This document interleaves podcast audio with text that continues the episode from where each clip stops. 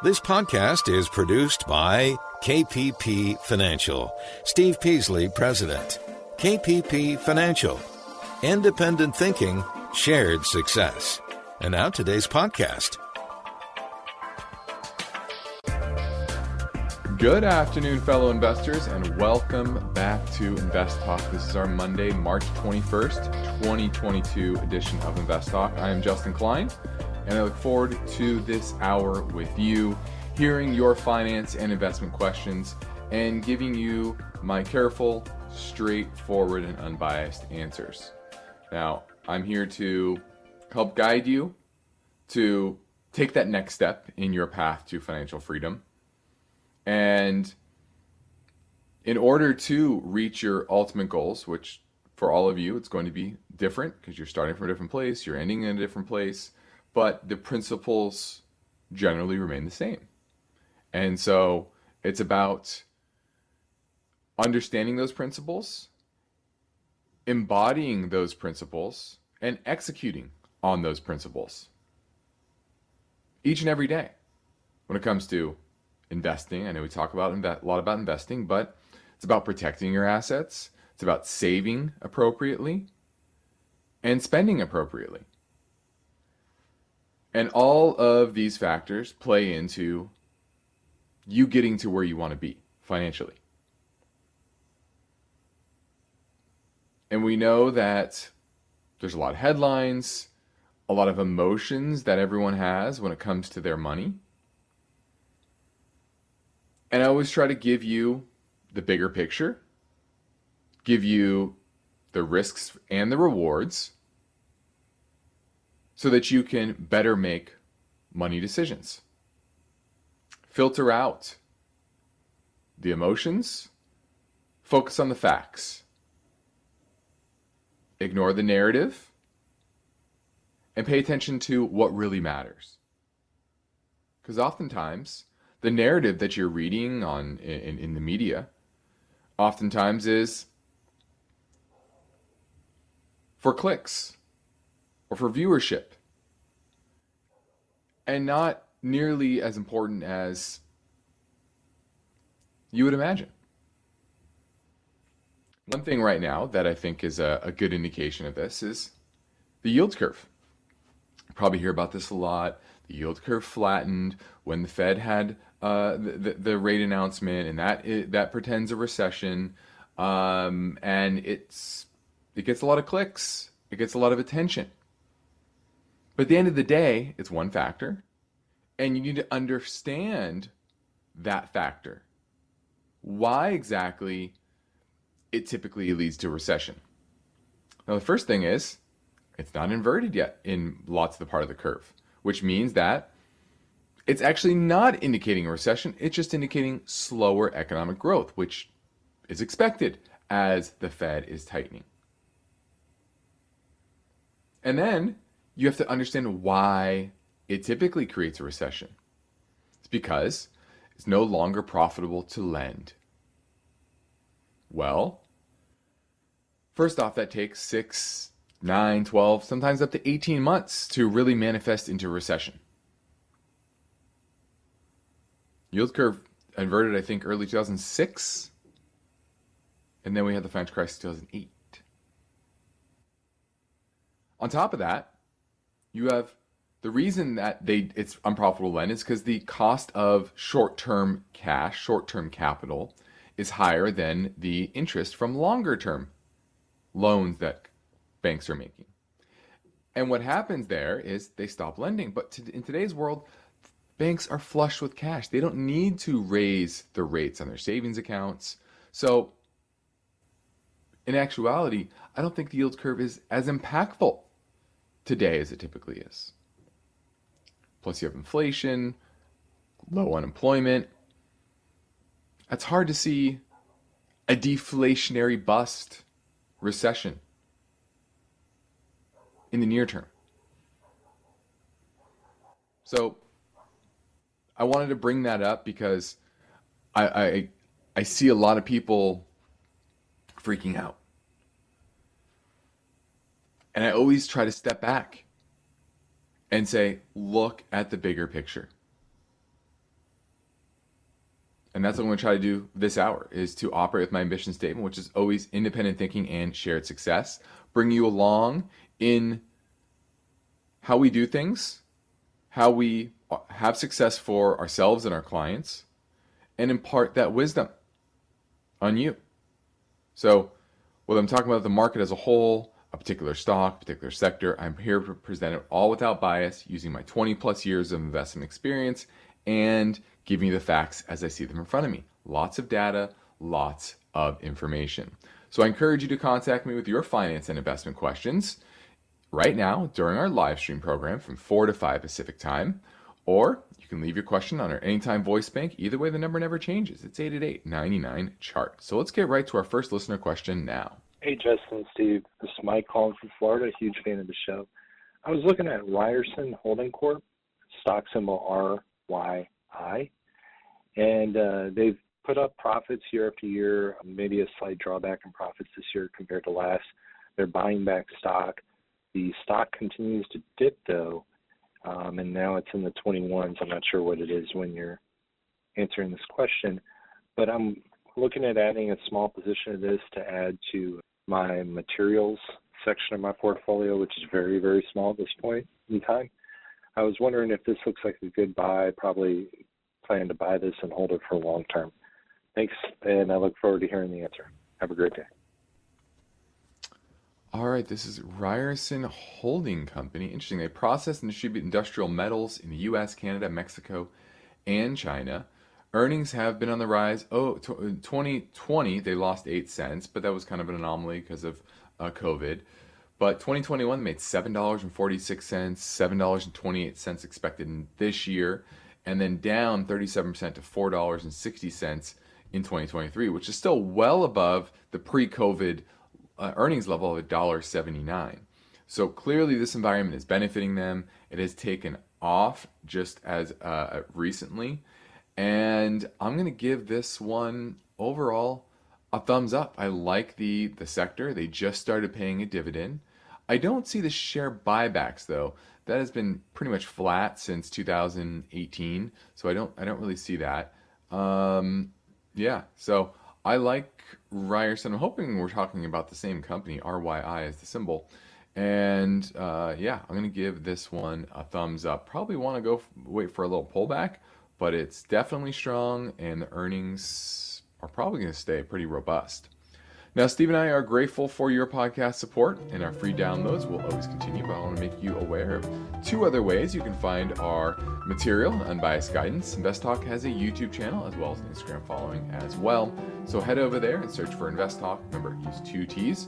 Now, the Invest Talk phone lines are open, so give me a call now at 888 99 chart.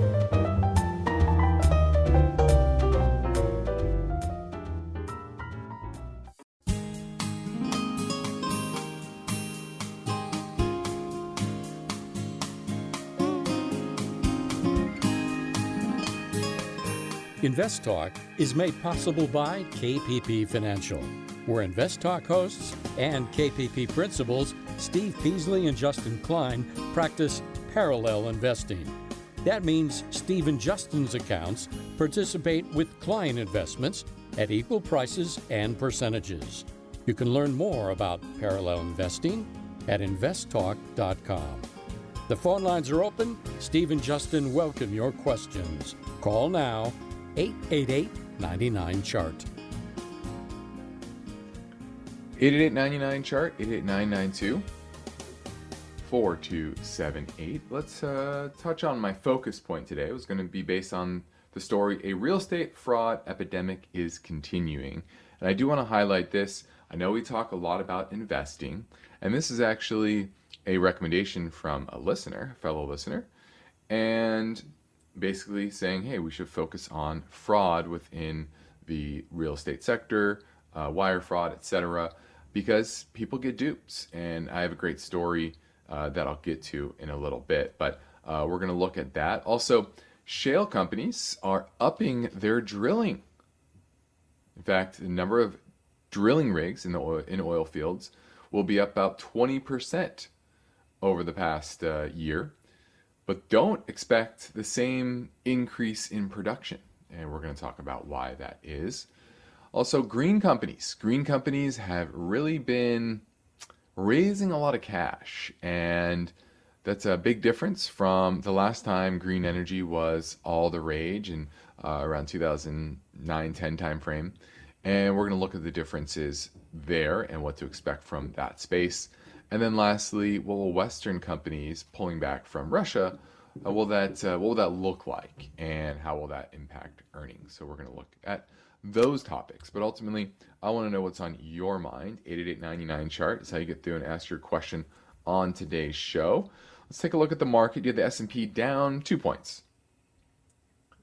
So definitely a pause day after the strong rally uh, post Fed meeting Wednesday, Thursday, Friday of last week. Uh, the NYSE that was down six points. You had really the main weakness was in the NASDAQ that was down 55 points, about half a percent, so nothing too dramatic. But what you see was a, another surge in the 10 year. The 10 year up to 2.315 at the close today. And as we know, been saying this for a while, higher interest rates, higher inflation, bad for growth stocks. So small cap growth down about 1.3% for the day, large cap growth uh, down about 1.1% for the day, large cap value up 0.4%, mid cap value up 0.36%. Uh, this is coming from uh, Morningstar. So this is the the continuation of this trend. And I've been saying this for a while. You're going to get counter trend rallies, but in general, this is going to be a decade where it's real assets over intangible assets, especially with higher interest rates. And that's what you're seeing right now. So that's what happened in the market today. But ultimately, I want to hear what's on your mind. So give me a call. So let's grab another Invest Talk caller question from 888 chart. Hey, Steve Justin. I was wondering if you guys could take a look at EPAM Systems, EPAM. They dropped 40% today, and I had a couple shares at 350, and I was just wondering if they still have a good business outlook because of Ukraine and Russia. But if you could just give me your thoughts, that'd be great. Thanks. All right, EPAM Systems. Interesting one here. Definitely in a downtrend, definitely a growth stock that has come under pressure. Revenue growth still at 53% last quarter, 52% uh, on the earnings side. So strong growth, although earnings expectations for this year and next year are coming down.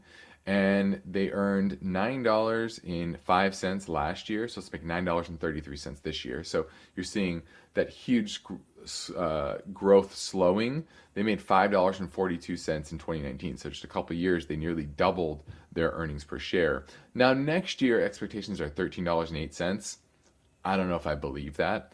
It is trading right now right around 30 30ish times forward earnings if you if you kind of uh, filter out next year's expectations. No dividend yield no debt that's a good thing.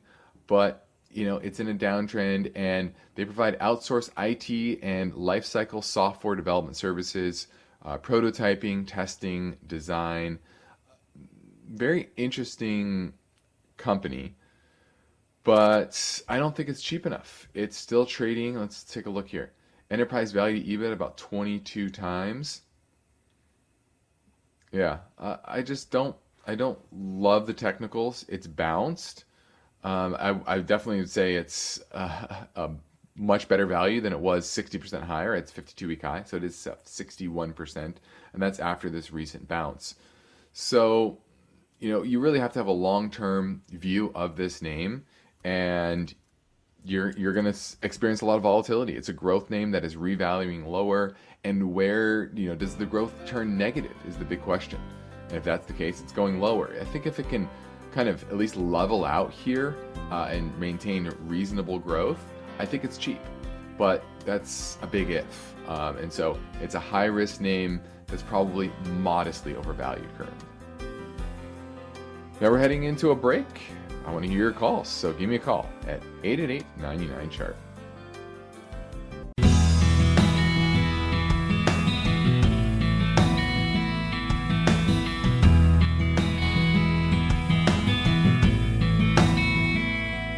No two portfolios are alike, and every investor has a unique set of circumstances.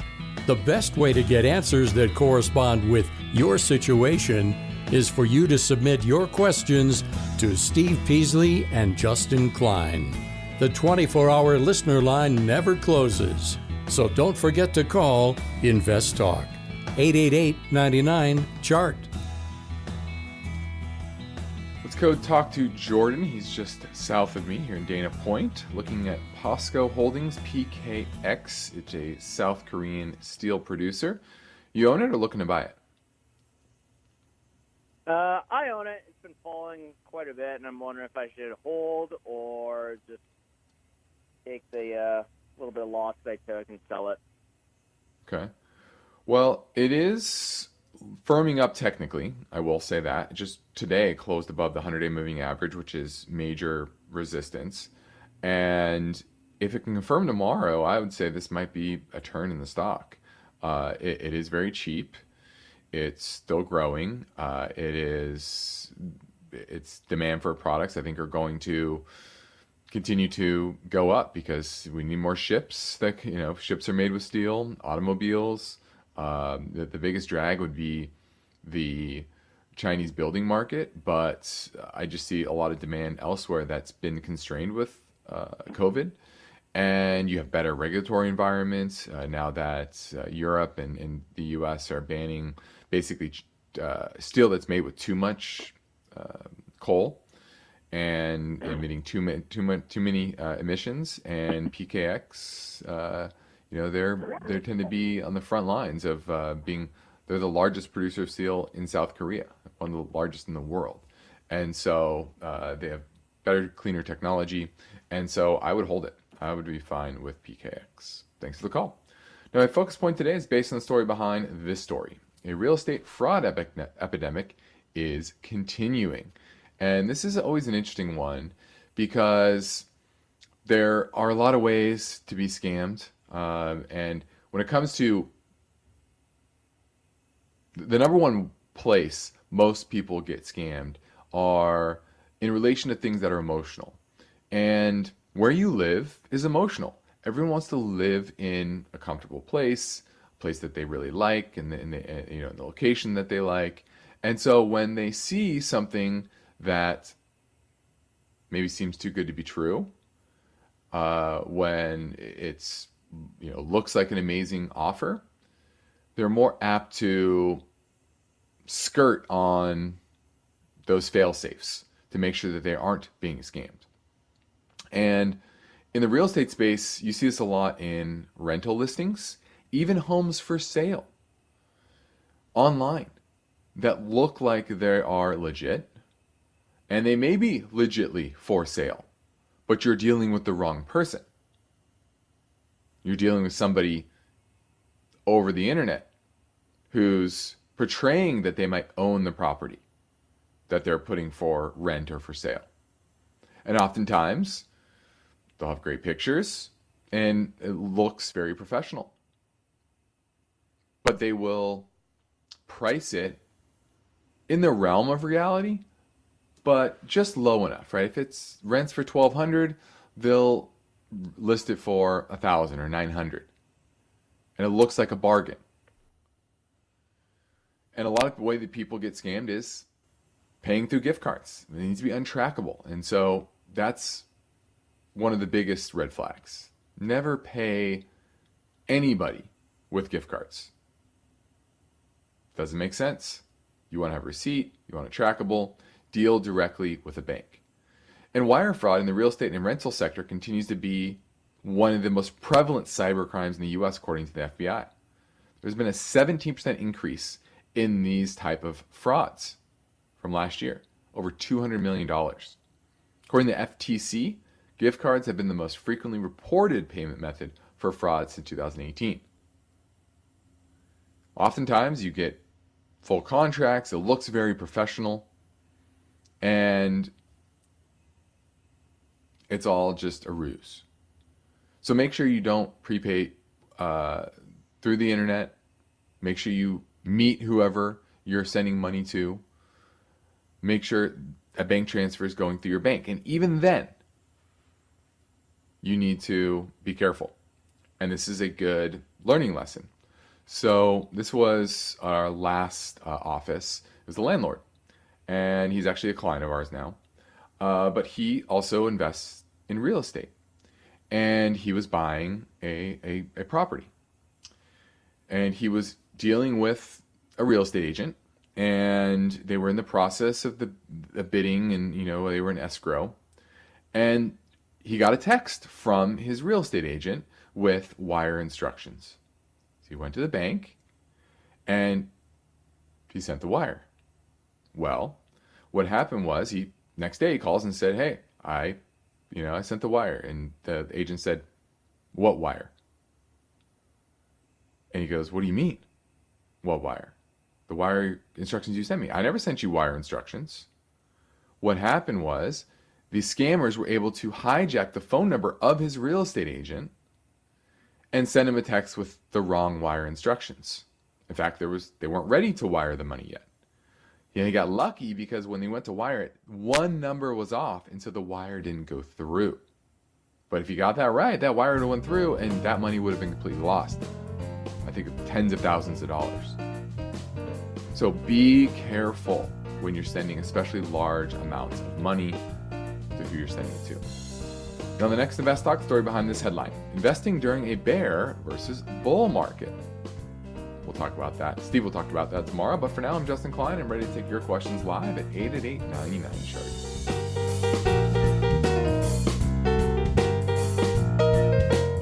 Let's say you've been thinking about learning a new language. Okay, why?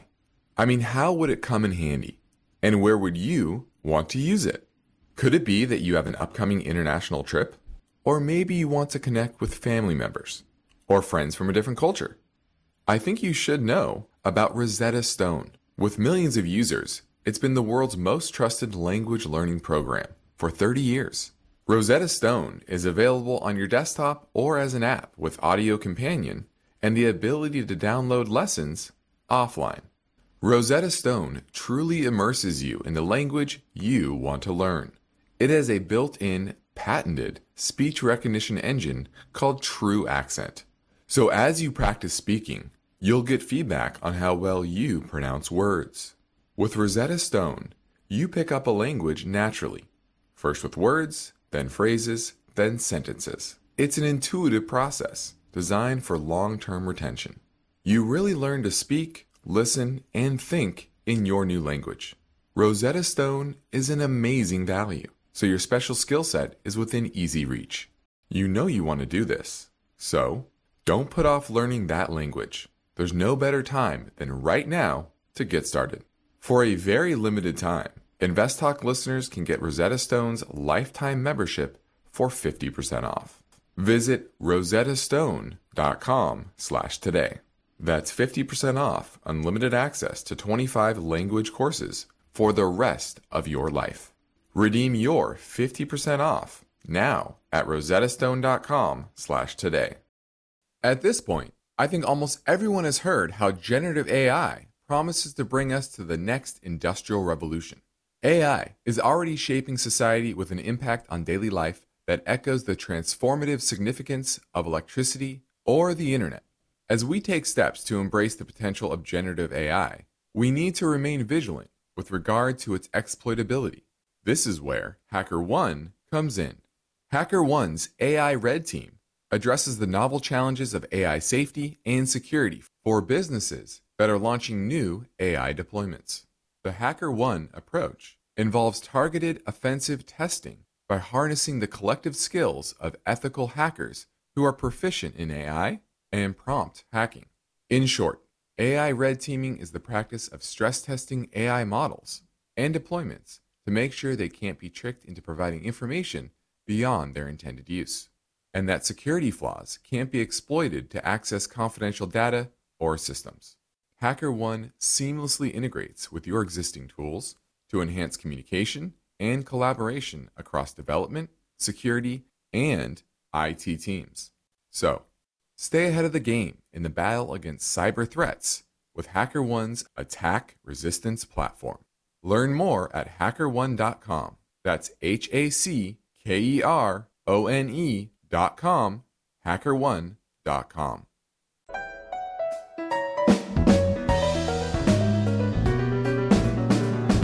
For investors, the goal of achieving financial freedom requires unbiased information, strategic planning, and determination.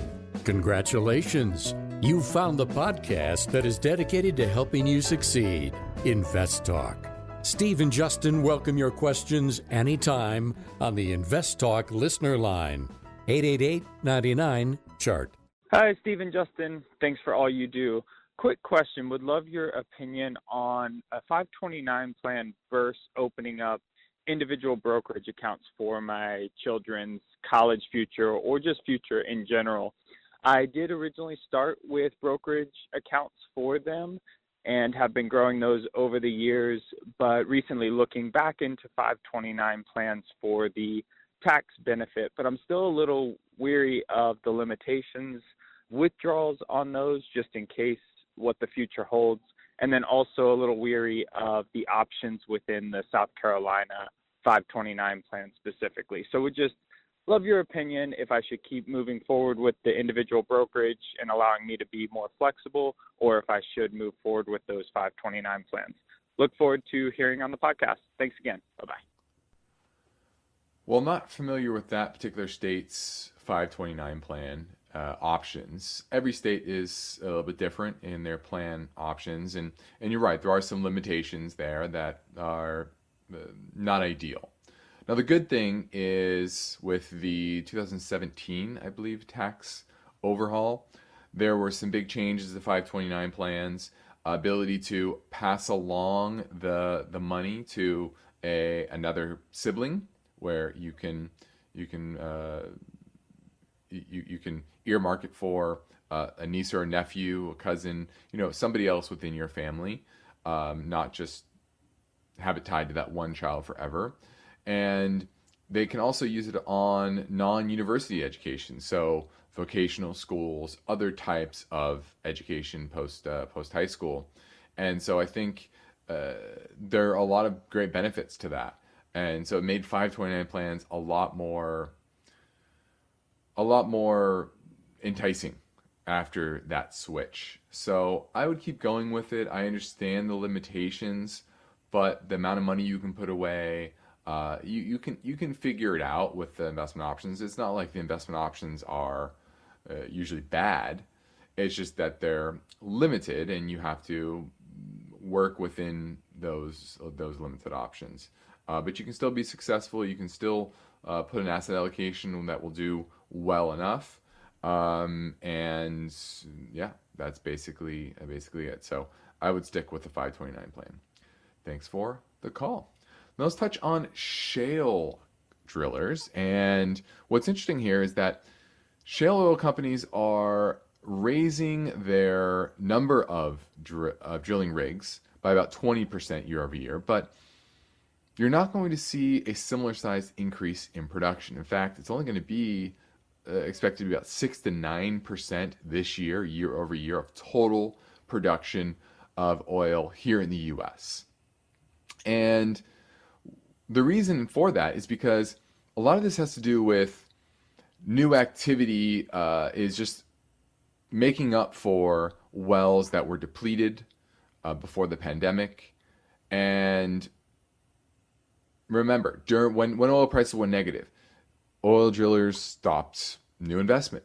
They just kind of invested what they need to, to needed to to keep existing wells going, uh, to make sure that wells weren't damaged longer term. And what they're doing now is really just just trying to uh, make up for the lack of wells that are drilled but not pumping. You know, think of it kind of like um, a straw in the ground that's capped what happened uh, with a, a, lot of the, the oil companies is they stopped drilling for drilling the the the uh, the straw, right? New ones of those. All they were doing were uncapping the existing straws in the ground and sucking up the oil to keep those overall costs down because oil prices were down. So they weren't putting extra money into putting new straws into the ground. Well, that's the issue now is it's a lot harder to bring up production because there aren't those existing straws in the ground to go uh, just uncap and start pumping. On top of that, you see a lot of bottlenecks that are limiting the ability to increase production, like supply chains, right? Getting actual workers, getting actual parts that are needed to complete the drilling of the well. And the the companies are hesitant to chase the costs, right? The costs overall are going up for drilling these wells because of all those factors. And how much do they really want to pay up for that? Now, at 100 $120 a barrel, I think that's definitely profitable. And there are a lot of smaller companies that are that are going after it, but they don't have the type of capital that a lot of the large public companies have. And so the lack of ready to go wells is really the, the main issue here. And yes, fracking wells do are faster than your traditional wells to be to be drilled. But if you look at companies like Diamondback Energy, they're adding seven drilling rigs to its five it had working during the pandemic. And 40% of its $300 million increase in companies' planned spending for the year is simply to compensate for depleted inventory, to fill, to, to backfill what has depleted over the past year or two. And the other half will cover oil field, field cost inflation. So paying workers more, paying for uh, more expensive parts. And overall, they expect to produce about the same as they did last year in total volume. And so the broadly US oil production is expected to only grow, like I said, 6 to 9%, which is basically filling the gap of what we blocked off with Russia. The Russia, uh, um, you know, banning Russia imports. Not only that, but they're a lot of the shale companies have exhausted the best wells, the cheapest wells to and easiest wells to drill over the past year and a half. Because remember, they're trying they were trying to keep costs down because it wasn't prices were too low. Why chase a bunch of capital or spend a bunch of capital to produce in a time when your profit margins are sometimes negative? So the backlog of those ready, already drilled wells is now down to 4,400. That's a, down. That's down in half from June of 2020. And a lot of those just aren't very very good. They you know you drill them and didn't really get great production when they were operating. So that's the that's that's one of the big issues here with the oil market. Why you're likely to see continued higher prices is simply it's not easy to bring on new capacity because of supply constraints as well as regulation. Now let's pivot to an iTunes review question. Oil Earl, interesting, says, which would you prefer more, ENB or CNQ? ENB or CNQ? I currently hold CNQ for the natural liquids exposure and growth. ENB has a nice dividend. I'm looking to add or switch into ENB from CNQ. Uh, if I'm picking one, it's definitely CNQ.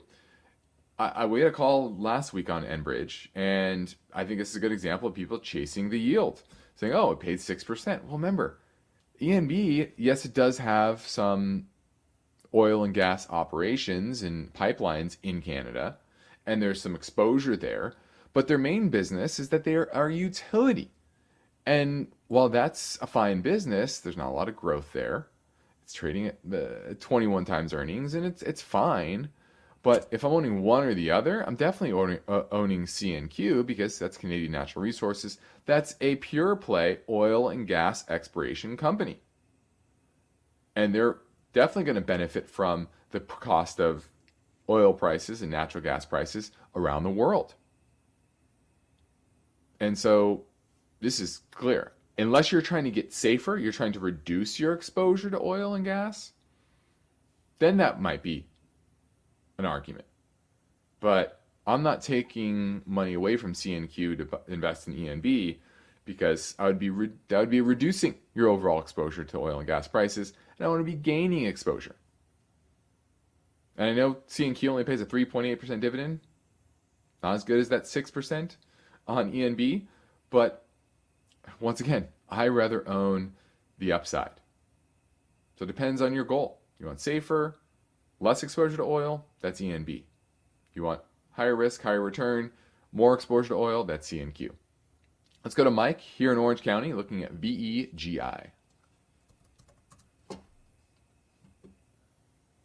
Mike, you there?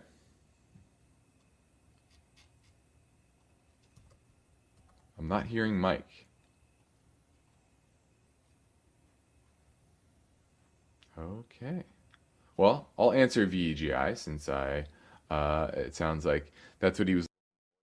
Shares MSCI Global Agricultural Products ETF, and it is in an uptrend. Oh, Mike, you there? Uh, yes, uh, you've been. There he is. There he is. You're looking at VEGI. Uh, correct. Okay. You own it or looking to buy it?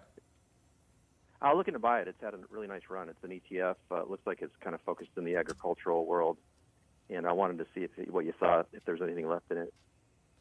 Yeah, so it's top holding. Twenty percent is Deere. Uh, I I don't love that that it's uh, so heavyweight on Deere. Uh, but Nutrien that's nine percent. Archer Daniels Midland seven percent. Mosaic, uh, that's about four percent. CF Industries three percent. So yeah, you're getting broad exposure to the, to, to the ag space, and you know you, you don't have to pick a particular name. And so uh, I'm going to give this a thumbs up. Now it's definitely a, a bit overbought, um, but you know with the war in Ukraine, you have wheat prices that are likely to go up, the cost of fertilizer going up. Um, I think that's the next. Do you think inflation was bad in the energy space? Six to nine months from now, it's going to be much higher in the agriculture space. So um, I like this name, uh, and it's a good broad-based exposure. That's V E G I. Thanks for the call, Mike. Let's go to Jack in Wisconsin, looking at ING. Yeah, thanks for taking my call. Um, sure. Curious of uh, of buying it. It's taken uh, a relative uh, decent hit since uh, the war in Eastern Europe has started. Um, could this be taking advantage of a of a discount stock, or would you say keep uh, keep away from it until things uh, settle down over there? All right, this is ING is a symbol ING Group and this is out of the Netherlands, and it's uh, basically a European bank, yields 5.7%, but it's been hit because of the Russian sanctions, and that's that's my worry here is how much contagion is there going to be within Europe uh, when it comes to these sanctions and, and how much exposure do they have to, to Russia? I don't know that. I'd really have to dig into it. Now, the technicals, you've gotten a little bit of a bounce recently, but frankly, it hasn't been that strong. And that worries me a bit. So I'm not going to try to pick up pennies in front of a steamroller. I don't I don't really understand the the Russian exposure unless you had a really good understanding of that and uh, deep dive of their books and you know that that Russian exposure is very limited then maybe I would I would consider it, but not something I'm going to get excited about because I just really don't think uh, it's worth that risk. I think there's so many better opportunities in the marketplace today. I, I wouldn't go with this. Thanks for the call, Jack. 888-99 chart 888-992-4278. Uh, so let's pivot over to my next focus point today and that is green energy companies. Now, about 1,200 privately held green startups raised about $45 billion last year. Get that. $45 billion. That's how frothy, especially early on in the year, that the the green energy uh, space, that's how hot it was. And that was double the previous year's total. So in the private market, raised 45 billion. That's so crazy. And public companies in the US raised another 45 billion. So that's 90 billion dollars raised to fund green energy type of companies from battery producers to electric vehicle companies to uh, other types of renewable energy uh, t- type of type of uh, businesses. And this is a big difference than the last kind of boom phase that you saw in 2000, you know, late uh, 2000s. And that led to, remember Solyndra going bankrupt as well as A123? They didn't have the funding. The funding dried up. And what's, what's interesting right now about this, this space is that there's so much capital still there.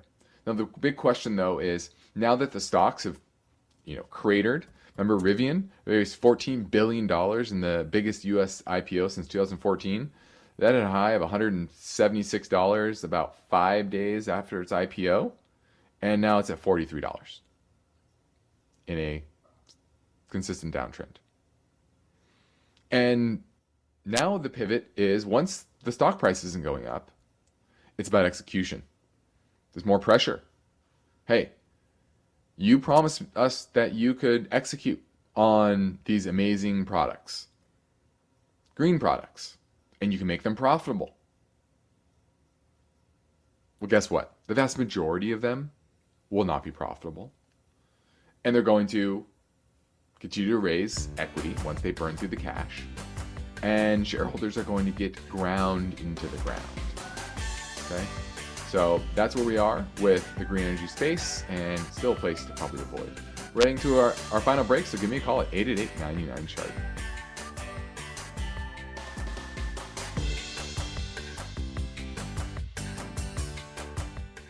From sunrise to sunset.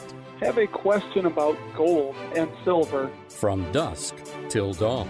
So I'm wondering what y'all think. The questions keep coming. I have a question about symbol STLD. From down the street, around the corner, and across the country. Hello, uh, Steve Justin uh, Milani here from Bay Area. This is Curtis from Alabama. Hi, Steve. This is Gary from Massachusetts. Invest Talk listeners have one objective financial freedom. Your opinion on Costco. How they get there and when they get there is up to them.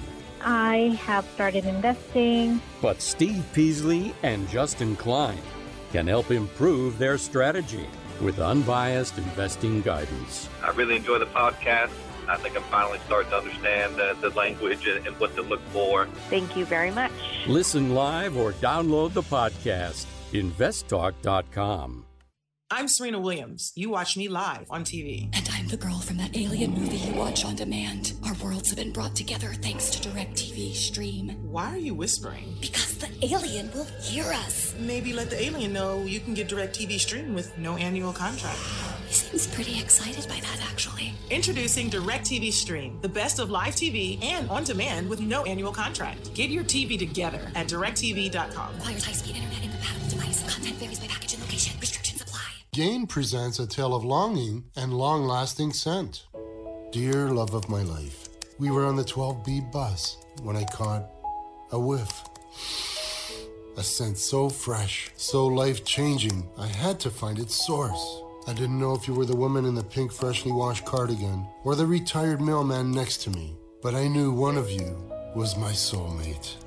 Ah, the scent of Gain Flings. Add Gain scent beads for an even longer lasting scent. The Peloton tread is more than just a treadmill. It's an 80s pop run. Sing your heart out! A 20 minute hike workout. Squeezing those glutes at the end of each step. Even a strength class. We got 30 seconds left in the set. With this many new tread classes, you always have a reason to work out. For a limited time, get a $450 value on the Peloton tread. Includes $150 off tread packages plus free delivery and setup. A $300 value. Learn more at onepeloton.com. All access membership separate. Limited time offer until January 9, 2022. Free delivery only available in continental U.S. Terms apply. With early paycheck, you can get your direct deposit up to two days earlier. That's another reason banking with Capital One is the easiest decision ever. Even easier than deciding to open the biggest birthday gift first. Happy birthday to you. Which one are you going to open first? The pony! Yep, even easier than that. Plus, with no fees or minimums on checking and savings accounts, is banking with Capital One even a decision? That's banking reimagined. What's in your wallet? See CapitalOne.com slash bank for details. No fees or minimums on new consumer accounts. Capital One and a member FDIC.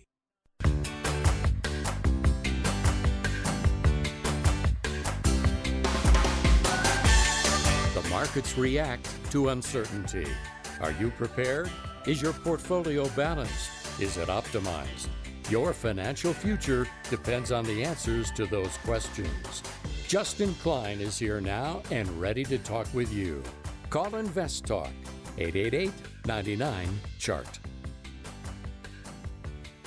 Let's go talk to Robert. He's in Pleasanton and he wants to talk about United Therapeutics. Yeah, hey, Justin. Hey. Um, been kind of looking at this stock for a while and just, uh, I don't own it. I'm thinking about purchasing. I'd just like to get your opinion about it. Okay. United Therapeutics. Let me take a look at the chart here. It is. It broke down. Uh, what about a month ago? Do you know why that had that big drop? I'm not sure. Okay. It probably was earnings, I'm assuming. Earnings definitely slowed. Revenue growth 8%, earnings growth 6%. And that's down from the previous, uh, you know, two quarters ago, revenue growth was 23%, earnings growth 11%. So you saw that deceleration there. Earnings expectations for this year and next year from analysts are coming down, so that worries me a bit.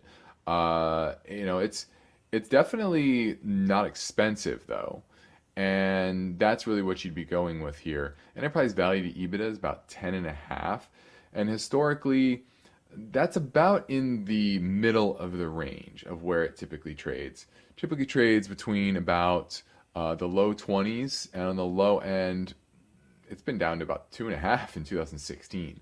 So right now we're at 10. So uh, more in the lines of five, I think that would be probably cheap. So about 50% from here. Um, and so it's about, I would say, modestly overvalued, very modestly. Our fair value is closer to $170 a share. Now we're at 182. Uh, it's in a downtrend. I don't like that. Its return on equity over the last decade has been pretty strong, but pre-pandemic 2019 it was negative, and the last three years it's really only been kind of in the in the mid to low teens um, where previously it had been in the 20% range plus. Um, so I don't like the technicals. I don't think it's super cheap. Uh, and so I'm not, I'm just going to give this kind of a eh. I think there's better use of your capital. Thanks for the call. Let's go to Bill in Northern California looking at EQNR, which is Equinor. Hey, Justin. You own it or looking to buy it? Equinor. uh, that used to be the uh, state oil, I believe, and uh, I'm, uh, it's been going up. So I'm kind of wondering, you know, if it's still a good value if I wanted to buy some at this point. It seems to have a low PE, more or less. Yeah, yeah. Well, uh, it still is relatively on the cheap side. Now, this is a Norwegian company that is, let me take a look here. Yeah, integrated oil and gas company, publicly listed in 2001. Government owns a 67% stake still uh, in Equinor, of uh, Norwegian. And it produces about 2 million barrels a day. It has some offshore wind, solar, oil refineries as well, so I like that. My big question is, you know, what exposure do they have to to Russia? Um, yeah, do they have any assets there? Yeah, it does have some Russian assets. It looks like, but overall, I like it. Um, you know, you're you're gaining exposure to the space. It's a, a bit diversified. Um, is it overbought? Sure, but remember, we're in this is a multipolar world. Globalization is over. Globalization is reversing. And that means the companies that can supply oil, especially to Europe, and gas, they're going to benefit a lot. So I, I have no problem with Equinor. Um, I like that it's foreign. Uh, I think eventually we probably do ban exports of uh, U.S. oil and gas, and guess what happens? If you own if you own oil production outside of the U.S., you're going to do very well, and Equinor does. And so I have no problem with this. I think this is a buy. Um, it is overbought, but give it a thumbs up. I'm Justin Klein. This completes another Invest Talk program. Steve Peasley and I thank you for listening. We encourage you to tell your friends and family about our free podcast downloads. Now, we do keep track of our download numbers, and we are now closing in on 40 million downloads. Thanks to you. You get yours anytime at iTunes, Spotify, Google Play, and be sure to rate and review on iTunes. And if you leave your question with your review, we will prioritize your answer. Independent thinking, shared success. This is Invest Talk. Good night. Because of the nature of the interactive dialogue inherent in the format of this program, it's important for the listener to understand that not all comments made will apply to them specifically. Nothing said shall be taken to be investment advice, or shall statements on this program be considered an offer to buy or sell securities. Such advice is rendered solely on an individual basis, and at times will require that the investor review a prospectus before investing. Invest Talk is a copyrighted program of Klein Pavlis Peasley Financial, a registered investment advisor, which retains all rights. For more information regarding KPP's investment advisors, call 1 800 557 5461. Steve Peasley is president and Justin Klein, chief executive officer of Klein Pavlis Peasley Financial. And they thank you for listening and welcome your comments or questions on our 24 hour listener line at 888 99 Chart.